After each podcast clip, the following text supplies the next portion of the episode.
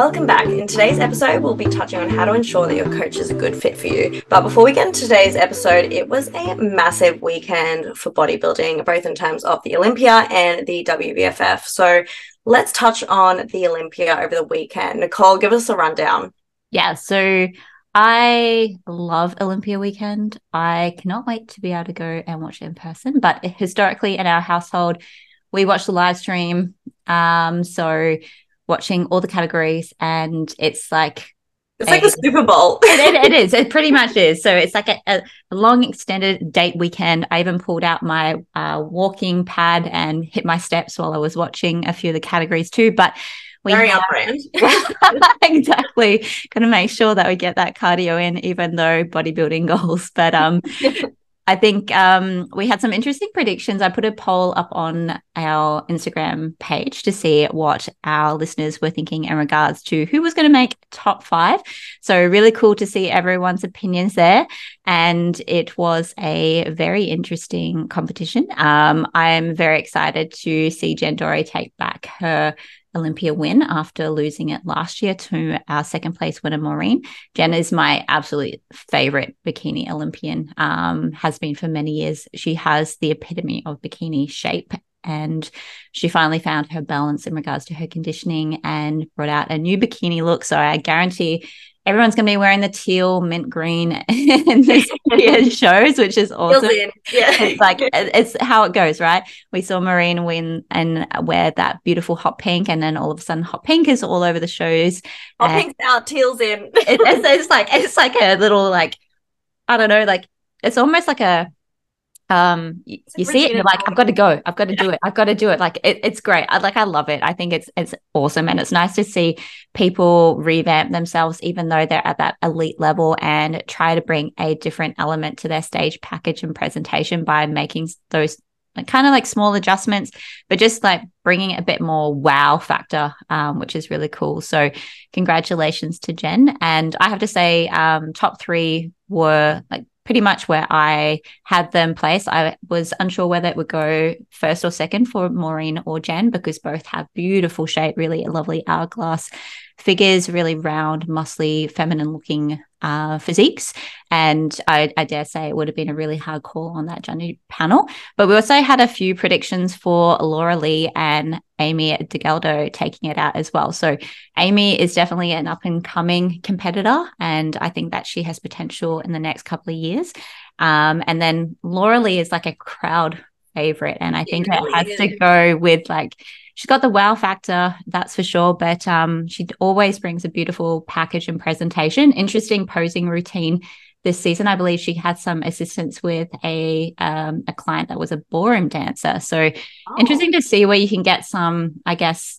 Um, I guess oh like transfer of skills almost. It, it, it's almost it is yeah like I, I think it's really nice to see that you can um, be influenced by someone else and, and a way and a different way to move. And I would imagine that she's probably going to be a mentor for a lot of women to also showcase something similar in their posing routine. So we'll probably see that becoming a bit of a trend. Mm-hmm. I know mm-hmm. that like she was one of the ones that was the pinnacle of that little butt sweep kind of thing that kind of happened for a while. Um, so no doubt we'll see a new trend fall um, with that. But I do think that uh, she's definitely pushing the boundaries when it comes to muscularity, and no doubt she'll be taking on the feedback that she probably needs to downsize.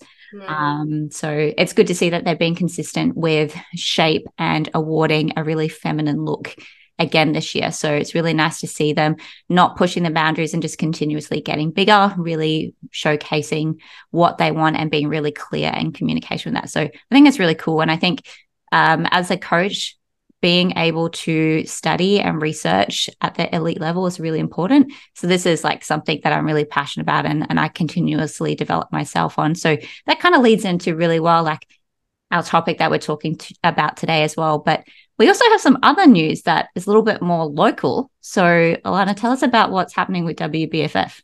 So WBFF happened over the weekend on the Gold Coast. I was actually away for a weekend away, so I was surrounded by very muscular and tan people. I actually wasn't going for the WBFF show. I was just going for a weekend away. I was wondering why my accommodation was so expensive.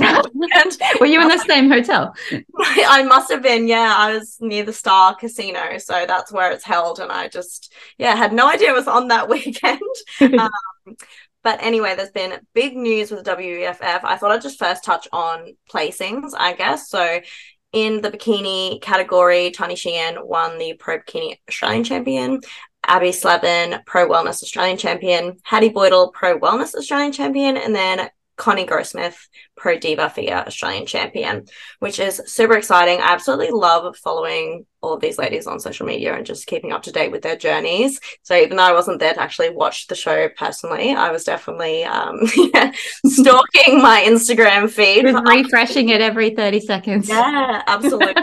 pretty much just what my entire day revolves around on show days. Is just watching how all the competitors are doing. Because yeah, like yourself, I just absolutely love watching it and just seeing the standard, I guess, each year. I just feel like it keeps evolving each and every mm. year. And it's just so incredible to watch. And it's just so motivating too.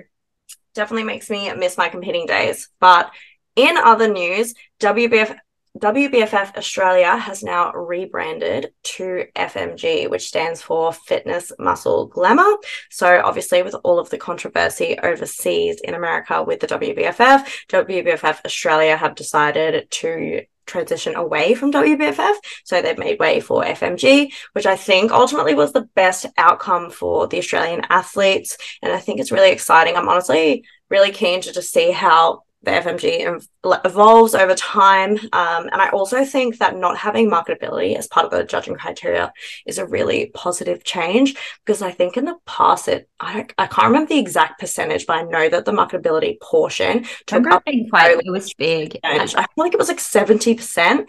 Don't quote 70. me but it was some, it was something really high, um, which made. I, I remember uh, Alicia Gowns mentioning it had been about twenty to thirty percent when I was at a seminar a few years okay. But that I just pulled that number that out. Might, that might not be correct either. So please yeah. don't quote us on those. Yeah. Um, but it's interesting because that is the only federation within Australia that has a score that's outside of what you showcase on the day. Mm. So, for Which context for listeners, um, that's really insightful because that could mean that your overall placing could be affected by your ability to maybe showcase a brand in a particular way. Whereas mm-hmm. I think mm-hmm. it's cool that they're taking that away as well. And then it just becomes more about what you're representing and how that reflects on the criteria. And I believe they're also aligning with scorecards um, as well. Is that right? I'm fairly sure that's correct, but once again, do yeah. not quote me on it. We might need some more information. yeah, sure. but I definitely think that it's such a positive change because ultimately, when you work so hard for a show, you don't want that to be impacted by the fact that you may not have as many followers as someone else. I think that that should just be completely. They say that it doesn't come into account, but I think there's definitely politics surrounding that. Um, I feel as though a lot of I just I guess what I've heard in the industry with WBFF is that it was favored if people had a larger following. Mm-hmm. Um, I don't know if that's true or not, but obviously that's not something that you want to even have to consider while you're prepping. Um, so yeah, personally, I think that that's a really a really smart move for them to move away from that. Yeah, I agree. I think um, it showcases fair sportsmanship, fair judging, and uh, the ability for you really to be able to feel confident in what you're showcasing and know that you know you really are just being marked solely on on, on what you're presenting which is is ideal right? Yeah like um, regardless of what you do in your journey to get to to prep whether like just in the sense of prepping for the show or what you do in your day to day or what your occupation might be or, or what your social position is you know, um, I think that's it's much more advisable to be looking at it definitely from this perspective of it being a sport. Mm, you want it to be a level playing field as well. You don't want to feel like someone else has an advantage because, you know, they may work in the industry or they have a following or whatever else. So definitely should just be solely on the physique that you present on the day. Yeah, I'm excited to hear more. Yeah, me too. Definitely excited to see. I think that they've just announced a show for 2024 in Sydney. So that's really exciting.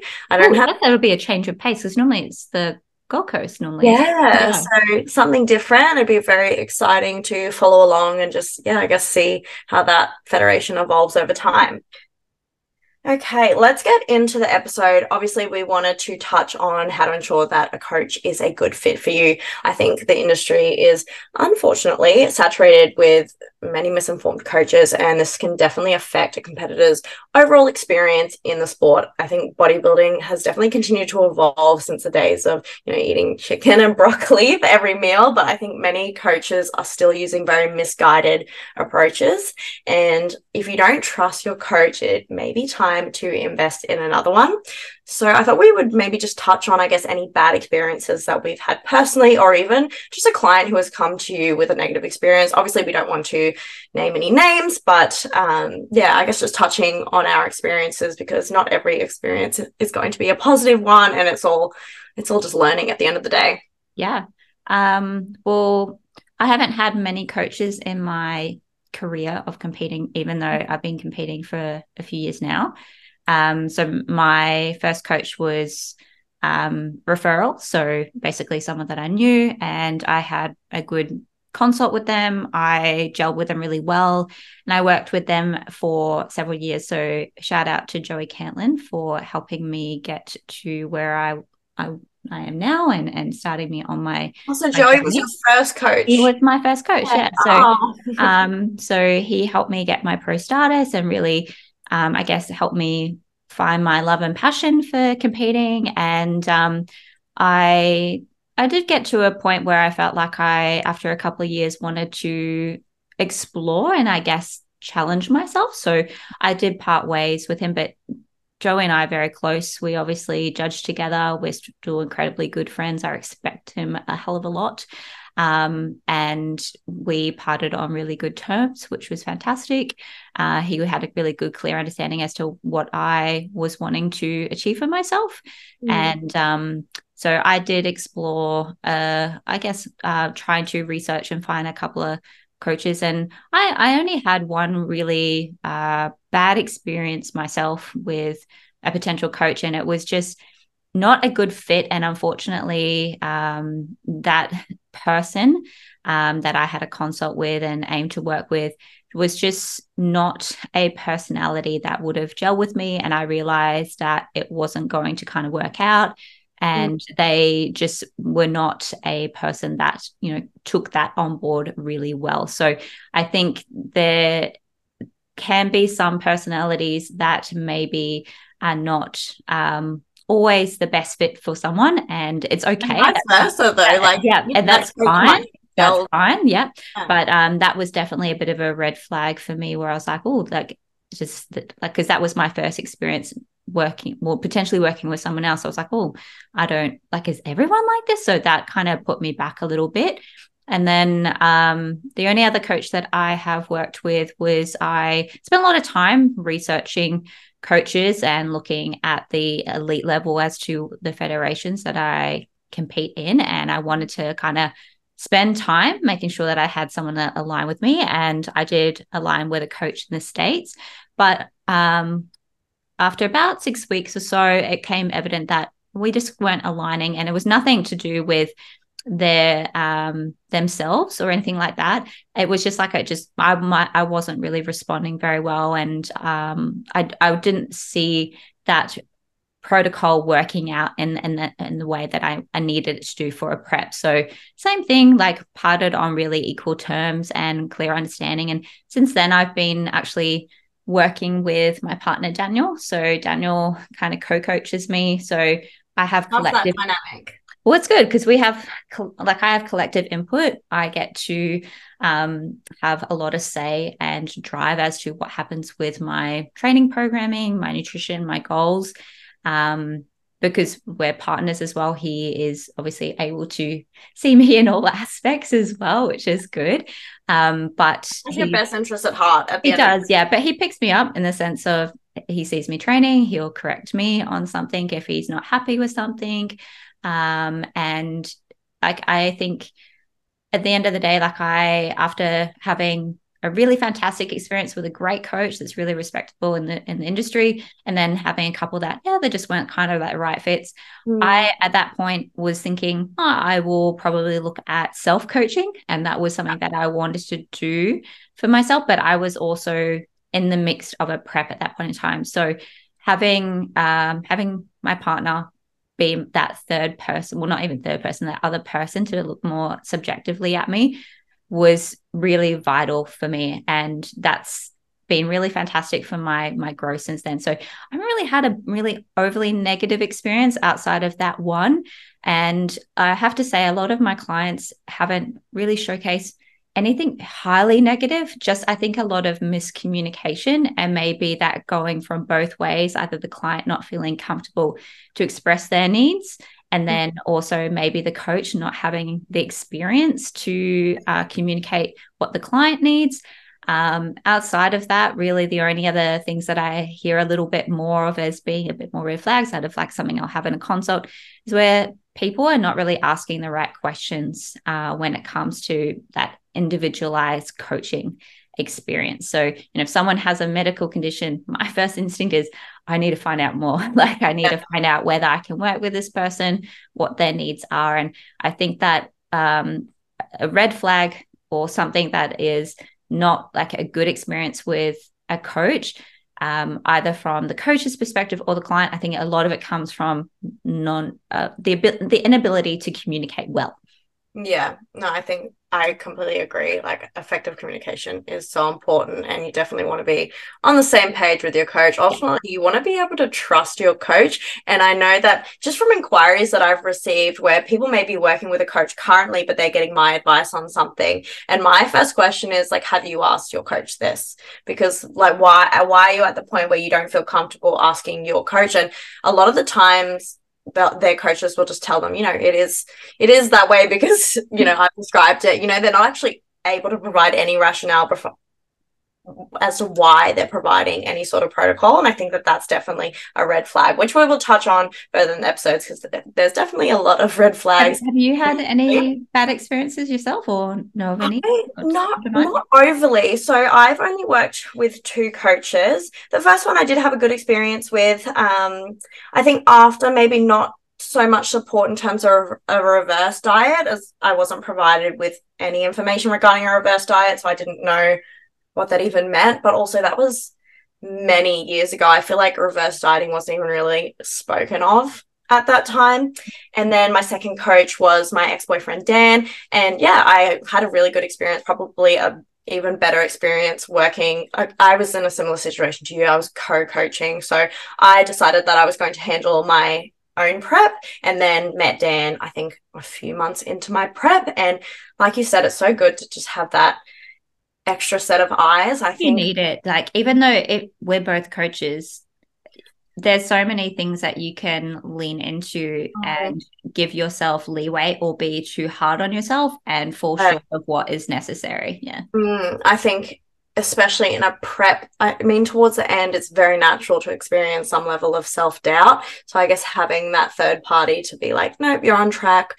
Everything's looking as it should. Whereas i was like oh i'm not lean enough or i'm not this or i'm not that. Whereas you know it was able to provide a logical and rational perspective when obviously i'm like crying because my I burnt my toast or something. So not the most rational person towards the end of a prep. So I think I mainly needed a coach in like the last few weeks of prep. I feel like we were cruising for a long time um, in just being able to manage my prep quite well with not much input. But then, yeah, towards the end, I think definitely that's when a coach is needed. Obviously, you know, being a coach yourself and having coach clients as well, you already have you know that skill set and that knowledge but i definitely think having another set of eyes to just um yeah provide you with that reassurance is really really helpful. So yeah me personally i don't think that i've really had any like really negative experiences. Both coaches that i worked with were really good. Um in terms of experiences of others that i've heard i have obviously heard some horror stories, um, just inquiries that I receive or uh, clients that I'm, you know, currently working with. Generally, it's damage control after they've inquired for a season and I've told them that they would need a longer period of time in order to, you know, have a sustainable, as sustainable as you can get in terms of a prep. Um, and generally people don't want to hear that. They they want they have their mind set mm-hmm. on a season mm-hmm. and a date so they'll inquire with another coach and then generally will rebound afterwards because when you're losing you know such a significant amount of weight in a short period of time i feel like you're kind of just bound to um, put that all back on afterwards if you are approaching your prep at a higher level of body fat and um, it's just not sustainable. So then that comes into damage control, I guess, when I'm receiving that inquiry and then I'm working with a client who maybe hasn't had the best experience with their prep. They've had to get really restrictive with their calorie intake, doing lots of cardio, and then obviously gained a significant amount of weight afterwards. And then that's obviously where they tend to struggle with a lot of body image issues and just mindset stuff. So yeah, obviously not the best position to be working with someone in. And it's very difficult to get someone out of that frame of mind and get them back to, I guess, loving training and feeling confident in themselves again. So, um, yeah, be very careful, I guess, with who you work with. You always want your coach to have your best interests at heart. And I think that a lot of coaches out there just see bodybuilding as a dollar sign. And if people are just so willing to take you on and not really have much regard for your own health and well-being then that's definitely a red flag and definitely something that you need to consider. Obviously it hurts to hear when a coach that you've inquired with says that you need more time in order to be successful in the sport but they're not saying that for no reason. Personally like if i'm told that I perceive that as a good thing because I'm like, okay, this coach clearly doesn't just want to take my money. They just, you know, want what's best for me. And they know that for me to actually have a successful prep, I'm going to need more time. But I think, yeah, that can definitely be hard to hear. I feel like anything in relation to, you know, body image is hard to hear. It's even like hard to deliver to tell someone, you know, yeah. that they need more time because they need to lose more weight. I mean, that's like an uncomfortable thing to say to anyone, I feel. But, you know, with this sport, it's, it's difficult because you have to be honest and you're trying to strive for a certain aesthetic which is not sustainable and it's going to require a lot of time and effort. So i'm definitely very honest with anyone who inquires with me and you are the same. Mm-hmm. so yeah even though that may steer some clients away at the end of the day like you know we only want what's best for the people that we're working with I think it also goes the other way as well. I think mm-hmm. it can be a bit of an issue when you are too close with someone that you're working with too, yeah. because it becomes too much like a friendship and they lose an element of respect both ways, not just like one mm-hmm. way or the other. Yeah. And it can be really hard to make decisive decisions that don't have um like outside or other feelings or thoughts yeah. because you don't want to hurt a friendship or hurt a relationship mm-hmm. and it mm-hmm. might mean that you don't make the best decision so i think it's also important to recognize where a working for a relationship is not effective mm. uh, for you if it's leaning too far towards a friendship because yeah. at the end of the day you want to have a, a, good collaborative relationship but there needs to be an element of authority and yeah. if it's leaning too far into it being too equal then you know who's the coach who's the client and yeah. where is that becoming a beneficial environment for you to succeed. So I think that that that's also a hard thing to come to terms with and maybe you might be with someone that is kind of leaning like that mm-hmm. um, or maybe you want to work with someone and they are a friend, maybe just having a bit of an idea of will you work well together and will you still look at them in the same eyes if they're your coach um, and be able to take that away and, and, look at them like, yes, you're my friend from other aspects, but no, you're my coach in this instance. Yeah, I think ultimately depends on the person as well. And I know that so many people that I spoke with when I was working with Dan while we were dating, they were like, oh my God, like, I don't know how you like have a boyfriend as a coach. Like, I could never do that with my partner. And, you know, it really just depends like on your dynamic. Obviously, like, have a lot of respect for him. So that was never an issue with us. Like, um, mm-hmm. so I, I personally never had a problem, but, you know, other people like, I could never yeah, I wouldn't take my partner seriously or I wouldn't, you know, work well with my partner in that way. And like that's completely understandable. So I think each yeah. to their own, definitely. But yeah, obviously, even with friends, I feel like so many of my clients who are competitors have become such good friends of mine. So yeah, you obviously want to, you know, have that working relationship as well as that friendship and just make sure that you distinguish between the two. Yeah, you don't like draw you draw the line somewhere. Yeah, of course, but uh, yeah, I feel like I probably don't line because all of my clients I'm like such good friends with, and you know, when you're working with someone so closely and so long term, it's hard not to establish that friendship. And of course, you know, you're establishing that rapport, so it's hard not to, I guess, form those connections. I feel like so many of my closest friends, like either started out as clients or they like still are my clients. So um, it's nice when you have that dynamic. Yeah. But you obviously want to make sure both parties are happy and that there isn't that. Um, yeah. I think it just becomes a problem when it's like leaning too far as like it's too, too much of a friendship where you just don't get taken seriously when it comes yeah, to giving the, the right advice. Yeah. Or being yeah. able to say like hey this is not like working like you need to be really on mm-hmm. on board with this or like you need to pick up your game if someone is is not taking that seriously because they're looking at they're like oh I'm, you're my friend i can push the boundaries then yeah. that's probably not a a good and the tough love yeah.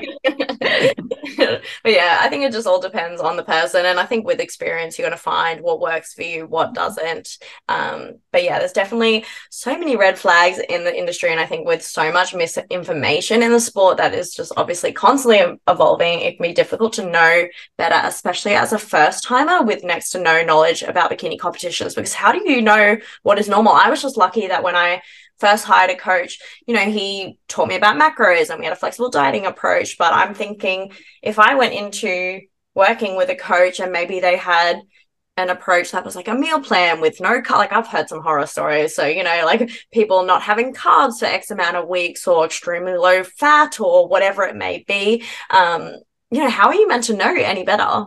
I suppose yeah. you're completely new to the industry. You're obviously investing in this coach for their knowledge and expertise. So, yeah, you, you've got to have that element of trust that they know what they're doing. And I know that when I was competing, I'm like, I'm willing to do whatever it takes. Um, so, you know, if people are just following that advice blindly and not being rational about, you know, their decision making, then I think you can definitely run into issues. I think if something is in your mind ringing a little bit of a red flag, then you should be able to ask your coach about that and they should be able to provide you with an explanation for why they've provided a certain protocol. So I think, you know, obviously you're placing a certain level of trust that your coach can and will deliver on what is promised with competing. And when it comes to your overall health and well-being, I think it is best to just do your research. Mm. I think you owe it to yourself and your body to investigate further, ask questions, check referrals, and ensure your coach is actually a good fit for you. Like, like you said, you had a consult with a coach and you're like, mm, not a good fit for me. But what if what if you had invested, you know, however much money to work with this coach only to find out, oh, we're really not a good fit. Like, I think it's so important to make sure that you're, you know, maybe even messaging clients of theirs and checking their experience working with them. I know that so many of my clients get message from other girls just asking on what their experience has been like working with me, which is so fair. Obviously, you want to make sure that, um, you know, social media is obviously a highlight reel. You want to make sure that you're actually hiring a coach who knows what they're doing and who has the referrals to back it up. So, how do you know if your coach is a good fit and what qualities should you be looking for? When you were first looking for a coach, obviously it was a referral from someone else, so word of mouth. How did you go about it? Like, what made you choose Joey? Did you have an initial consult with him? What were you initially looking for when you first started your competing journey? So, I did have an in person consult because back then social media wasn't that big. And mm um, back in our day. Like it's a bit different. a million so, yeah. so like I think that's the best way to go about it is actually having a in-person or a video or a phone call so that way you're able to clearly see if you guys align mm. if it's a safe place for you to be able to ask the questions that you need to get answers for um, get a bit more clarity um, and actually feel comfortable in doing that. I think if you are just signing a contract and doing an email, like you don't really know the person that you're potentially working with. So I think that there's a lot of power in actually having a proper consult. And you can be so open about it in the sense of just be like, hey, I'm just like shopping around at the moment trying to find someone that will, will work well with me. You know, what what what will your coaching kind of maybe provide me or like what what do you think would be a good fit for me? And like I think that in in a way like you you're both selling each other right? The the coach is obviously um, selling the, themselves on how they're going to be able to work the best with you and what their coaching style is like, whether that's a good fit. But you're also selling yourself to the coach to know whether you're going to be coachable as well. So yeah. it works both ways. And I think if you are just like texting or emailing as a potential coach and be like, yeah, let's work together, you don't have that aspect to do that and come to a really good starting point.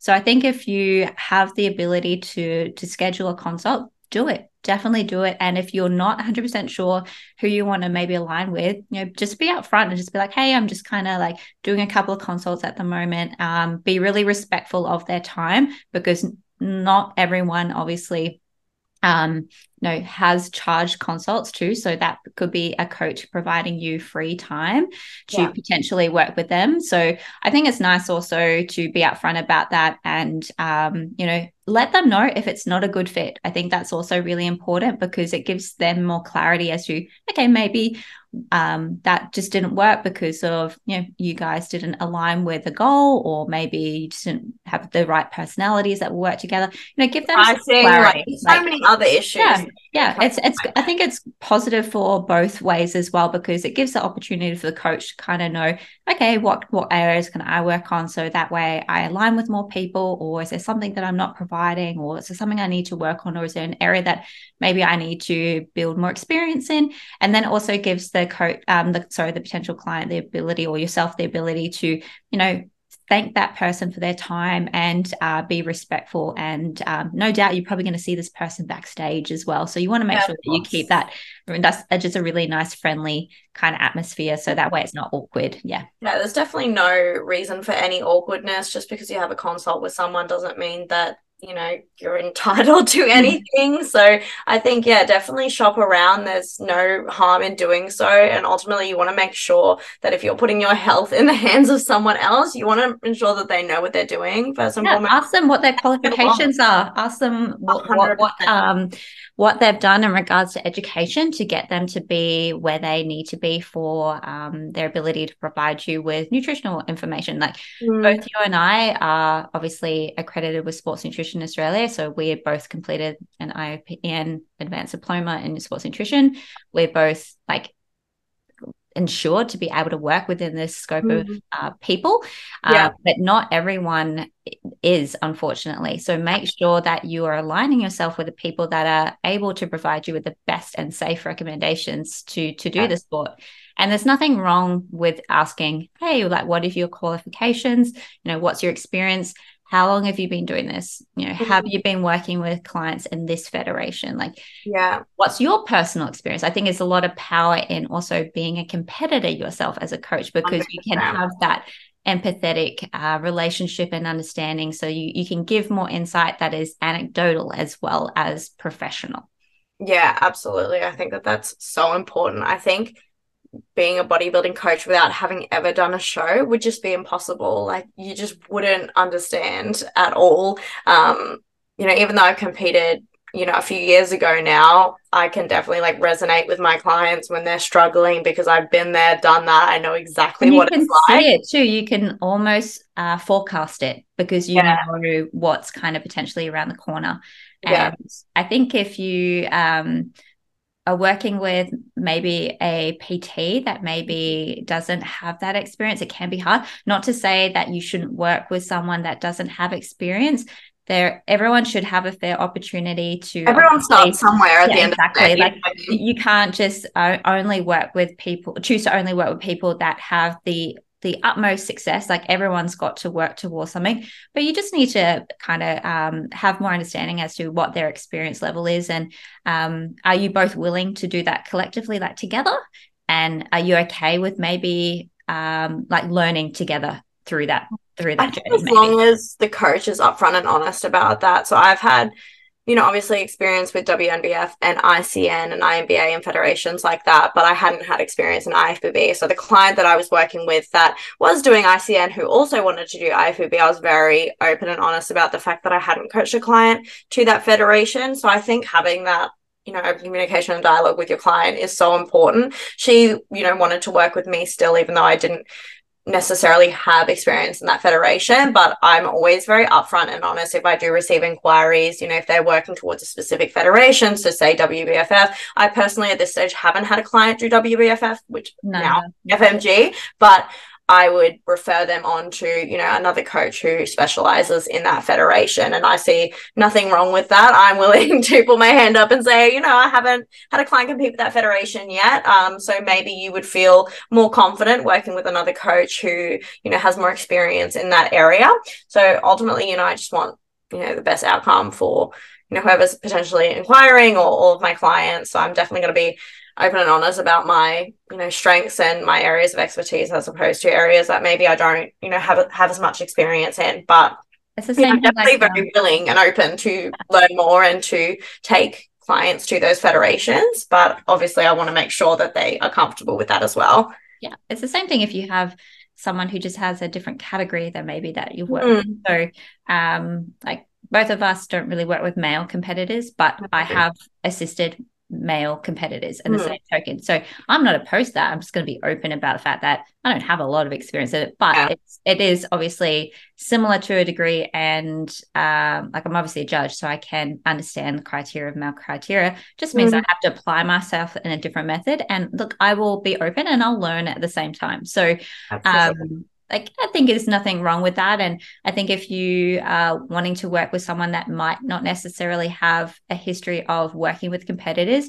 just make sure that they have that solid education to support you where you 100%. need to and and it's obviously like licensed and insured uh, to be able to do so. And then like you both come to that agreement of like cool like that you guys are going to do this as an adventure together. You're going to learn together. Yeah. Yeah. Yeah absolutely. So i think obviously knowledge and credentials very important. I also think communication so you want to make sure that you're able to have that open communication with your coach. And as i said before your coach should be able to answer the hard questions they should be able to provide information as to why they prescribe certain protocols. There's you know i've heard so many stories of coaches just providing the exact same you know meal plan or macros or whatever it may be for every single client. Everything is prescribed the exact same way. So you want to make sure that everything is being passed. a lot of weird stuff like no fruit and like like removing food groups and stuff which yeah. no carbs during peak week which yeah. i found bizarre. Um, yeah i've definitely heard some some very odd misguided approaches to I mean, like obviously there's like reasons why we might do a protocol we always look at things from the perspective of there's two sides of the story. So maybe we don't know the other side of the story. Maybe we don't know why they have had to get to the extreme. We only know maybe what the client has mm-hmm. informed us, and maybe there's a whole backstory as to why they they're not having carbs. But I think when it comes to removing food groups, unless you have a severe allergy or intolerance, you should be diversifying your diet. And even though, yes, calories get low and maybe you are limited the food sources that you have, you should be able to try to accommodate for most food groups um, yeah. where possible, at least where possible, or um, you know, it, it shouldn't be like I'm dieting now. I'm just going to remove all of this. yeah, absolutely. You're yeah. going to wreak havoc on your GI tract once you start introducing those foods again. So, also in terms of communication, I think accessibility is really important. You want to make sure that your coach is actually responsive and responding in a timely manner. I think there's nothing worse than when you're not able to contact your coach or you're, um, you know, getting really delayed responses. And I'm not talking like a couple hours, I mean like days. I, have actually heard of this is one that's just come to mind. I've heard of a week. Like, a week. Wow. Yeah. yeah. I like I completely respect yeah. yeah I completely respect coaches obviously having their business hours and you know setting those boundaries. I think that that's very important. Otherwise we just would never switch off. But you definitely want to make sure that you're getting responded to in a timely manner. You don't want to be waiting an entire week or two to receive a response from your coach. I think that's also why it's important to have a pre-prep phase where you work with your coach to not only ensure that they're a good coach and that you have that great communication, that great rapport, but also just to ensure that, yeah, I guess you work well together and that you can trust that they will take you to stage and that you already have that working relationship. I think also um, what I look for in a coach is just interaction. So I guess like how they interact with their clients. I always receive a lot of positive feedback in how I interact with my girls backstage on show days. Obviously, like I build a really close relationship with all of my clients and competitors. So I think it's really important to just watch, I guess, how your coach interacts with their athletes and also reaching out to current and, you know, maybe even past clients for referrals to check their experiences. Like you said, you worked with Joey purely based on a referral. So, you know, someone's had a good experience and yeah. that I actually think that most of my clients have come from referrals yeah. as well. So whether that's someone they immediately know, someone they've seen on social media, I've also had people that have also reached out and seen me with my clients backstage. Mm. Um, so again, like yourself, seeing the connection that and the attentiveness that I've had yeah, with my sure. clients. Um, so there, I think there's a lot of power in um, what you showcase. Um, and I'll be honest, I'm not the best on social media in the sense of like, I'm not a very outspoken person. And it can be really hard when you're an online coach to be able to show that you have a fantastic relationship with clients and you have a lot of value when you are maybe not as a bit more introverted. Yeah, exactly. Um, but I think that goes to set, show that if you do obviously reach out to someone that they have worked with no, no doubt they're going to give you with a more personable response as to how they they worked well with someone and that's probably giving you more value too because you can find more about that person and what their individual needs were and how they were accommodating for that um, so i think that you know there's no harm in that i've also had people reach out and actually say like hey is it okay if i like tell someone about working with you or and leave it positive like like yeah. yeah. but like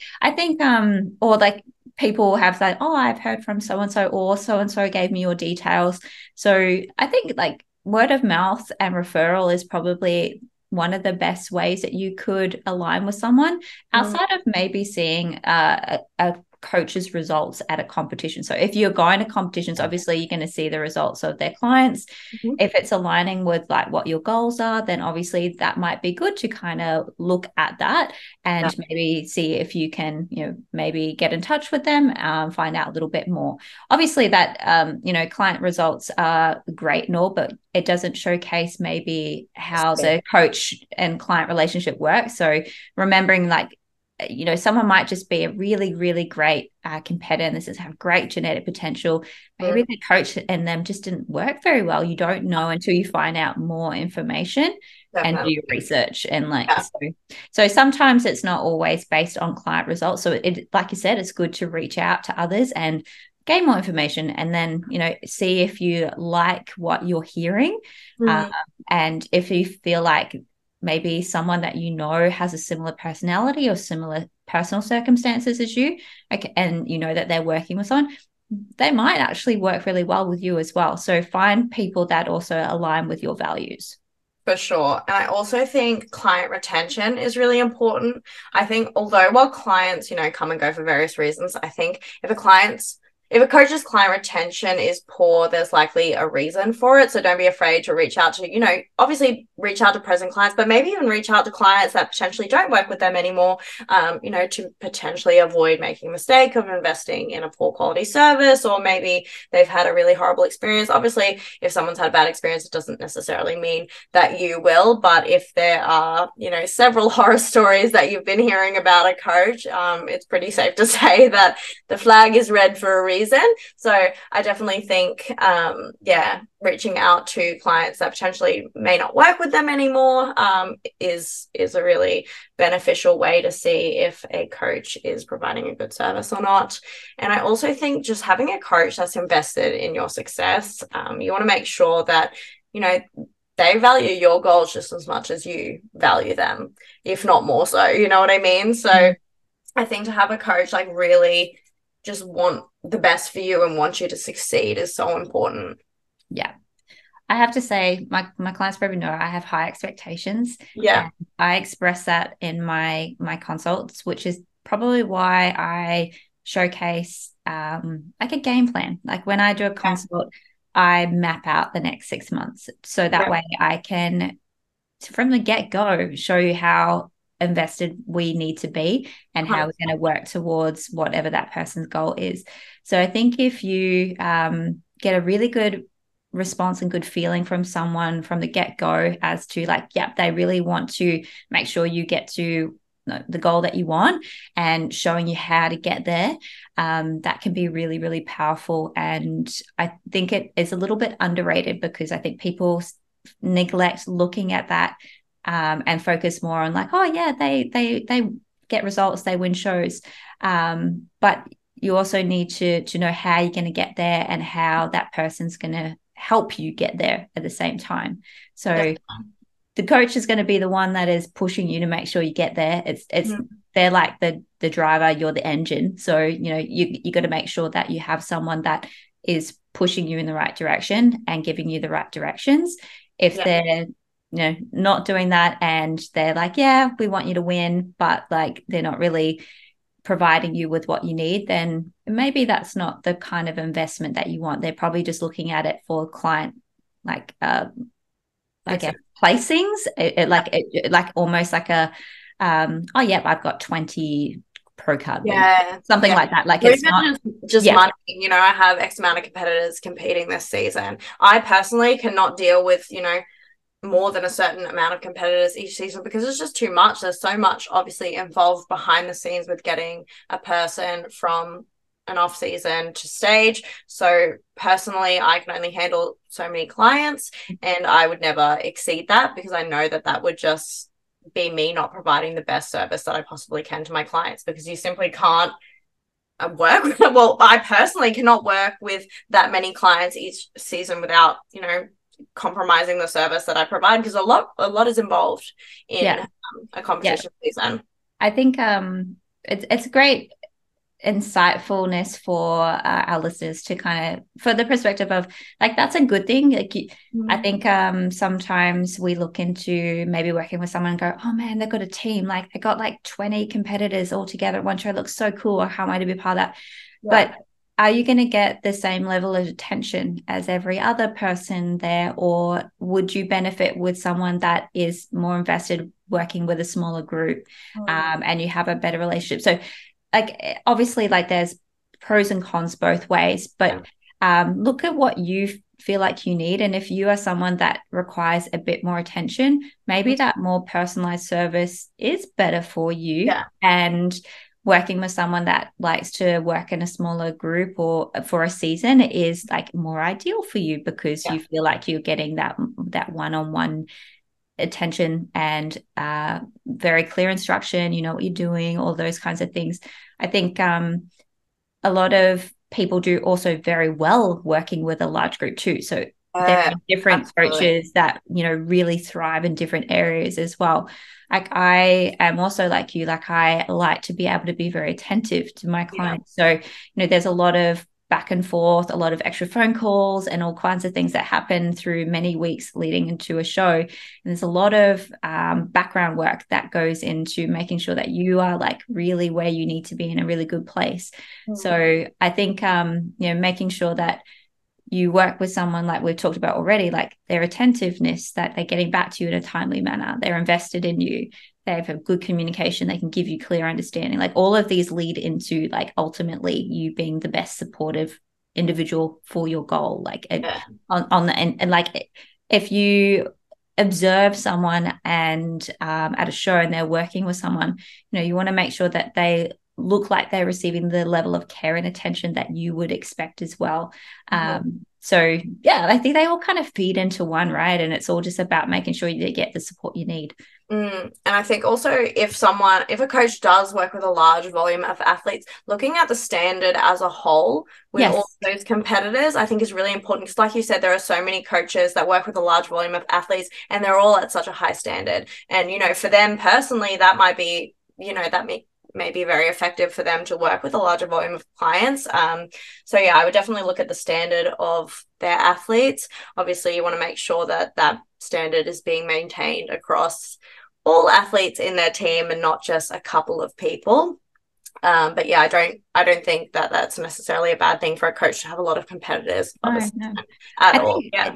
Even like um, if you're doing your research long term as well, you could even look at the um, the ability of the the client to maintain a really good standard in an off season when they're not in prep too, because mm-hmm. obviously that's going to showcase more of the standard of the coach over the long term, and that's obviously yeah. that productive time where you're going to be investing a lot more effort and hard yeah. work. So um, to over obviously showcase your physique the best. So mm-hmm. I think um, like there's always going to be in, in a in a core like a cohort of, of clients. There's always going to be some individuals that don't align with the norm because maybe they have different goals or a different journey. Um, but i think if you are looking at it from a standard be like yep this is the stand like this person provides a standard and that's the standard that i want to uh, work towards whether it's a standard of their level of competitiveness in regards disregarding placings as well because we know subjective they that person um, might have a fantastic physique um, and not be awarded just because maybe there are other facets or someone else that was just a little bit better on the day. Doesn't disregard that they've got a fantastic physique and put a lot of hard work in had a really mm. good relationship with their coach. Um, but also making sure that that standard applies to how they communicate their relationship as well. Um, the enjoyment i think is a really big one. So making sure that that person has enjoyment through the course of that period as well. Like I think we hear a lot of well, I have heard a lot of things um, from clients and uh, consults where you know people don't have that level of enjoyment uh, working with someone, and it can come from a variety of different reasons. So, you know, do you actually enjoy working with that person? Do you also feel like you are becoming a better athlete? From yeah. when you started? Like, are you learning? Are you constantly evolving and you're developing new skills? I think that's also really important. I know that that's something that I stress is a lot of education. I want my clients to walk away from me eventually and be like, wow, I've learned all of this about myself. I have developed nutritional literacy. I understand how to train optimally and maximize my training.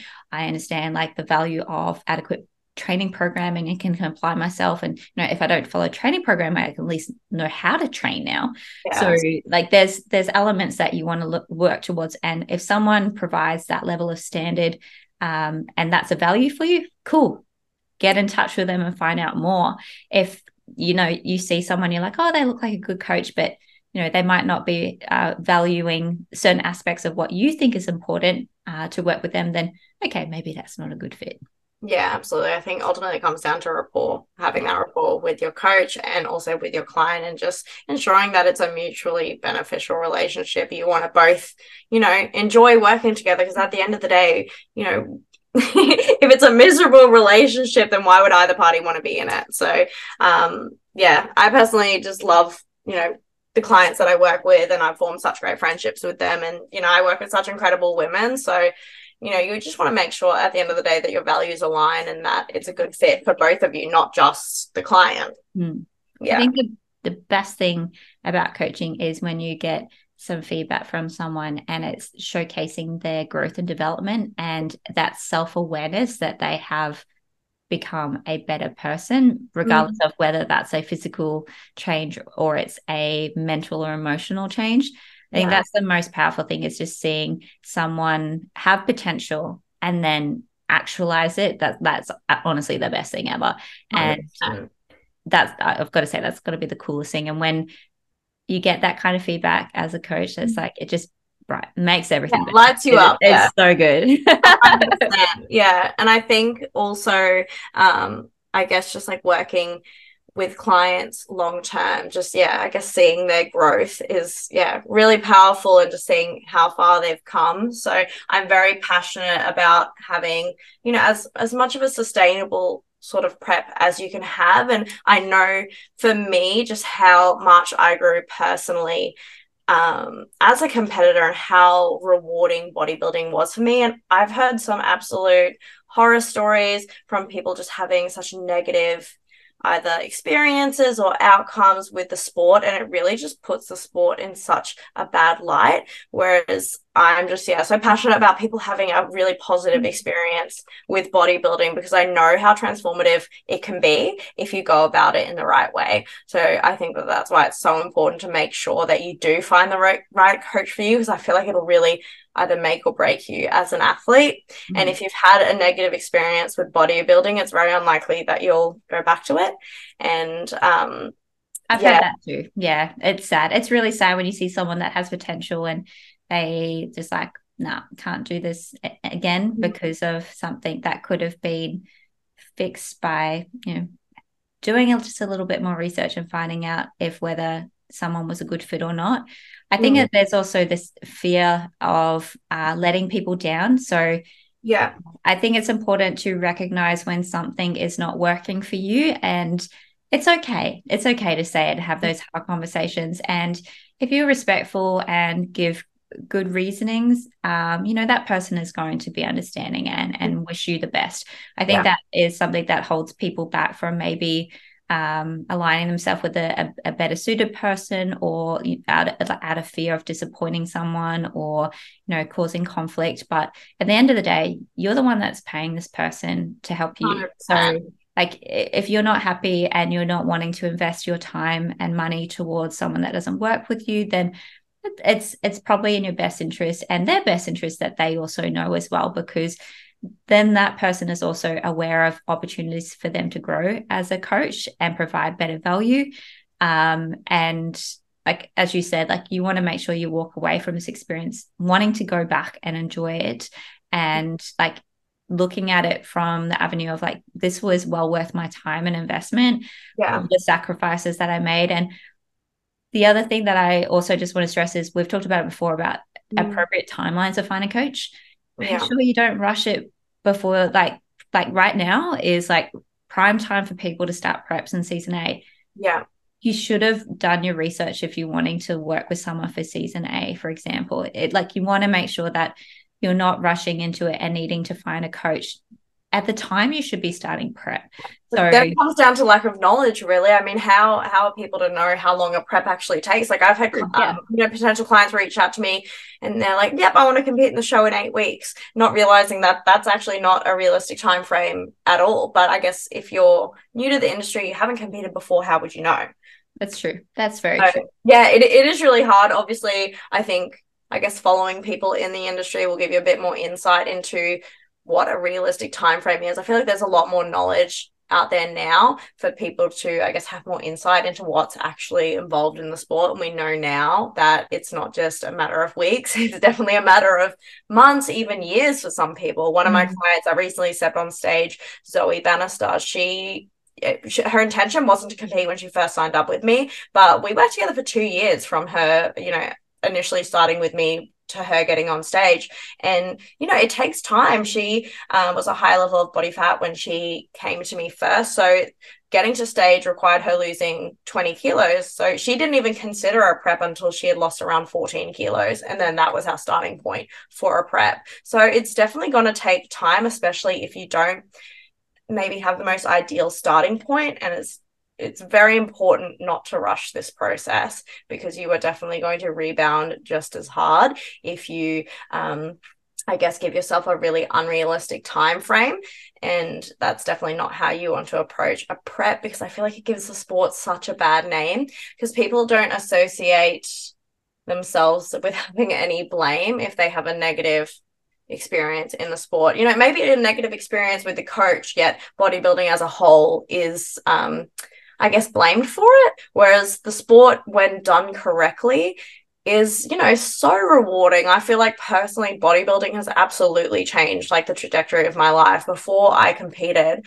i was working in an admin role. I was considering going back to uni. I didn't really know what i was doing with my life. And then when i got extremely passionate about, about bodybuilding it just ignited my passion for health and fitness in general and then i wanted to become a coach and you know now i've been coaching since 2018 and i haven't looked back so i'm like my life could have been completely different mm-hmm. if i didn't compete um so yeah it can definitely be such a rewarding endeavor if you go about it the right way but it can also be a very negative experience if you aren't um, I guess, willing to do the research or also be realistic with the time frame in which you're wanting to prep for. Yeah, no, that's a really good point. I guess maybe how we should phrase it is if you are looking at competing or aligning yourself with a new coach, be open to to changing your views and timeline.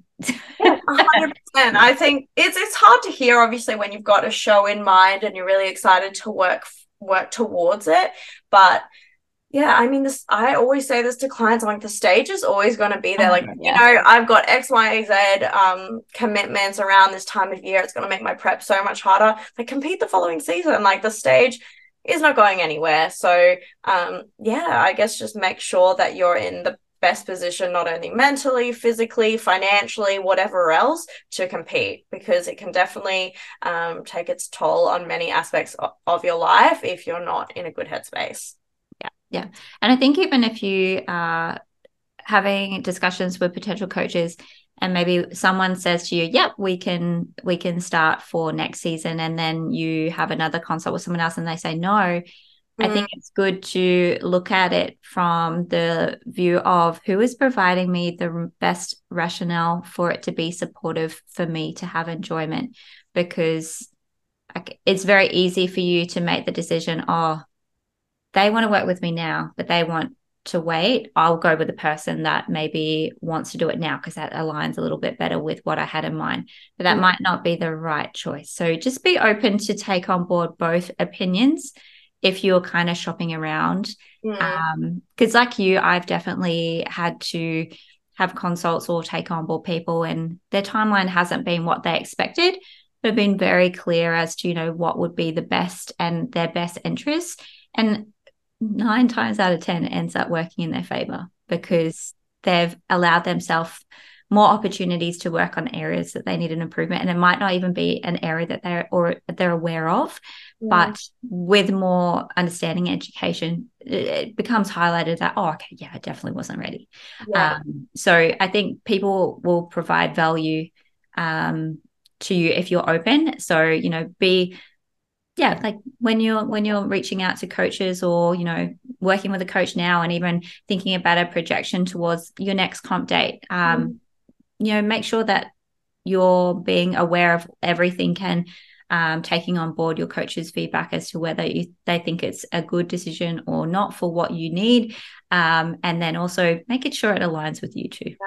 And it also might not have anything in relation to being too high level of body fat. Like I've told clients to have or potential clients to have longer preps or give themselves more time just due to maybe their relationship with food isn't the best or I've done the same thing yeah, yeah. they're, yeah. not in the best position metabolically maybe you know their current calorie intake is around 15 1600 that is not an ideal starting point to start a prep because you can only really go down from that point so you just want to make sure i guess that you're in a really good position in terms of your metabolism and that you have spent a significant amount of time in a surplus you also want to make sure that you're you know in a good headspace in terms of body image and mindset and things like that. If you have really low self-esteem and you um, aren't very confident within yourself a prep is not going to fix that.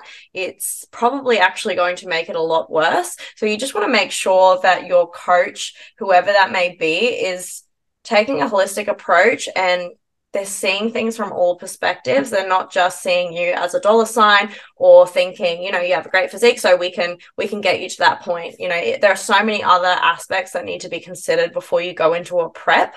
Um, because yeah, you may have a great physique, and you know, you may be able to prep successfully and probably do well on the day but if it's going to be extremely damaging to your mental health um, if it's going to ruin you financially or whatever else um, or you know really um, affect your relationship with food um, i see so many you know instances where people have such disordered um, I guess, relationships with food after competing because they haven't um, worked on their relationship with food mm. prior to stepping on stage. And, you know, eating disorders are not something that you want to mess with. Um, and I think people can almost use that as a guise to hide disordered eating habits because when you know when you think about it competing is very disordered with your eating habits. Obviously it's very intentional and you're doing it for a purpose but i think people can almost use that to disguise the fact that they have those disordered habits because they can use it under the guise of, oh, I'm in prep. So that's why I'm doing this.